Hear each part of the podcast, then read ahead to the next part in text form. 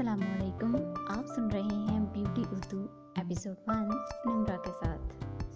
سب سے پہلی ہیلدی ٹپ جو میں آپ کو دوں گی وہ ہے بہت زیادہ پانی پینا۔ ہم سب جانتے ہیں کہ پانی زندہ رہنے کے لیے نہایت ضروری ہے۔ یہ نہ صرف ہماری ہیلتھ کے لیے بلکہ ہماری اسکن کے لیے بھی بہت امپورٹنٹ ہے۔ پانی پینے کے فائدے۔ پانی ہماری باڈی سے ٹاکسنس کو فلش آؤٹ کرنے میں ہیلپ آؤٹ کرتا ہے۔ پانی ڈائجیشن کو بہتر بناتا ہے۔ پانی زیادہ پینے سے ہم کڈنی کے مسائل سے بھی بچ سکتے ہیں۔ اسکن کے لیے پانی کے فائدے۔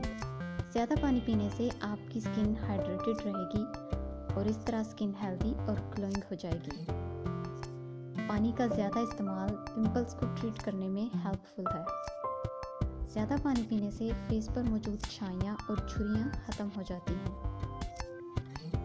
دن میں تقریباً زیادہ سے زیادہ بارہ گلاس اور کم سے کم آٹھ گلاس پانی ضرور پئیں سپورٹ کر حالی پیٹ نیم گرم پانی پینا، ہیلتھ اور سکن دونوں کے لیے بہت زیادہ فائدہ مند ہے۔